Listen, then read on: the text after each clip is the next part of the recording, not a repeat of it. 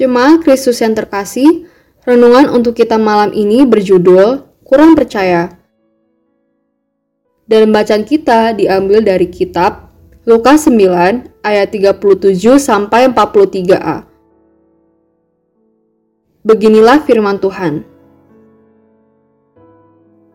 Pada keesokan harinya, ketika mereka turun dari gunung itu, datanglah orang banyak berbondong-bondong menemui Yesus. Seorang dari orang banyak itu berseru, katanya, "Guru, aku memohon supaya engkau menengok anakku, sebab ia adalah satu-satunya anakku." Sewaktu-waktu ia diserang roh, lalu mendadak ia berteriak dan roh itu menggoncang-goncangkannya sehingga mulutnya berbusa. Roh itu terus saja menyiksa dia dan hampir-hampir tidak mau meninggalkannya. "Dan aku telah meminta kepada murid-muridmu supaya mereka mengusir roh itu, tapi mereka tidak dapat."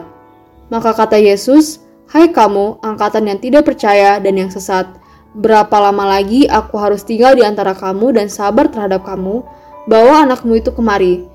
Dan ketika anak itu mendekati Yesus, setan itu membantingkannya ke tanah dan menggoncang-goncangnya. Tetapi Yesus menegur roh jahat itu dengan keras dan menyembuhkan anak itu, lalu mengembalikannya kepada ayahnya. Maka takjublah semua orang itu karena kebesaran Allah. Bagaimana bila kita tiba-tiba diperhadapkan pada situasi kita diminta mendoakan orang yang kerasukan? Sepertinya kita akan panik dan bingung harus melakukan apa. Bahkan sangat mungkin kita gagap untuk berdoa. Persoalan seperti ini bisa saja datang kepada kita. Misalnya, ada saudara yang tiba-tiba datang dan ingin didoakan karena sedang tertimpa masalah.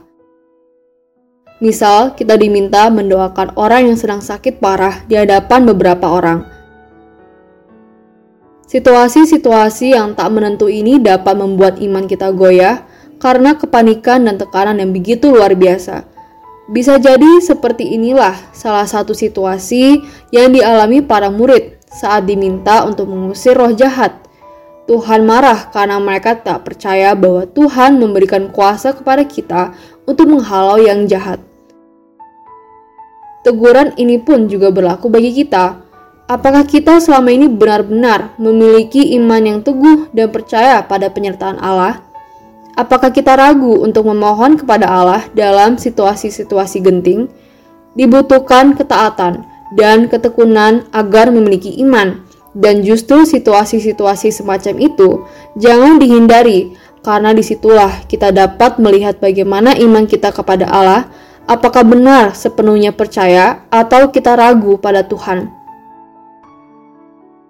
Tuhan sudah memberikan penyertaan yang cukup, kenapa mesti takut?